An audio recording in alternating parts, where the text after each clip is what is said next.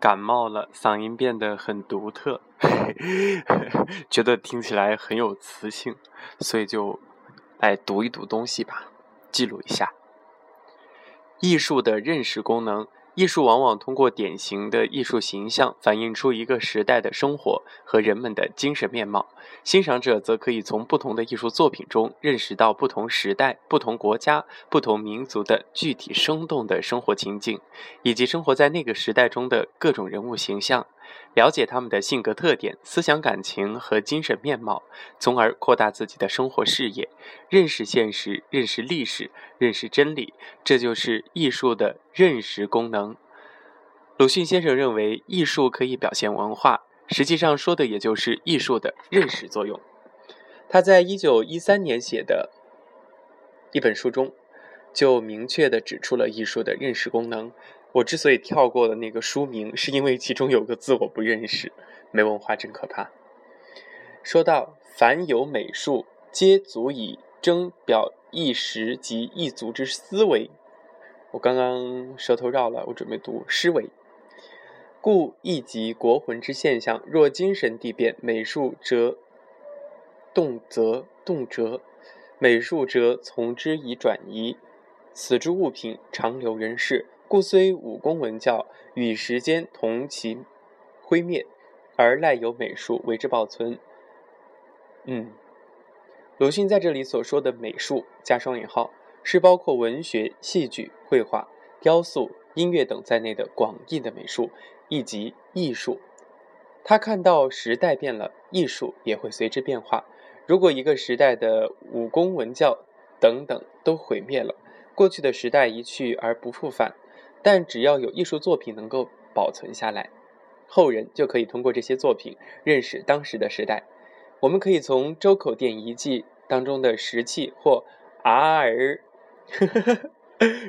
怪声怪调，或阿尔塔米拉的洞窟壁画中认识史前社会的狩猎经济；可以从《诗经》中认识两三千年前我国奴隶社会当时的生活情境，了解当时人民的劳动、劳苦与追求。婚姻与爱情等，也可以从马王堆汉墓帛画中认识我国早期封建社会的文化、信仰和统治阶级的奢华、奢侈豪华的生活。更可以从敦煌艺术宝库中比较全面的了解、认识到从十六国到宋元各个历史时期的社会生活、风土人情以及政治、经济、军事、文化、宗教、民族生活等等的情况。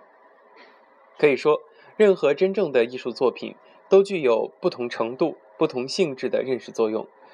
戈雅的戈雅戈尔雅戈尔戈雅的著名油画《一八零八年五月二日的起义》和《枪杀起义者》等，可以让我们了解当时西班牙马德里人民反抗侵略者的悲壮斗争生活，从而认识正义、认识真理。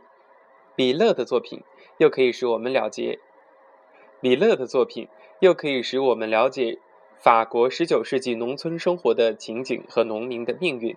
从十岁到是吧？麦穗，从十岁播种、晚钟、牧羊女、扶除农民。浮锄的农民等作品中，我们可以了解法国农民的淳朴性格、他们的劳动生活和精神状态，进而可以认识一个国家、一个民族和一个时代。嗯，呵呵，这个是王鸿渐老师所著的《艺术概论》。那说到这个，再拓展一下，随便说个故事，也不是随意啦，是记忆当中很宝贵的记忆。当时不觉得多重要，现在才发现原来很重要。这是大一的时候的一门专业课。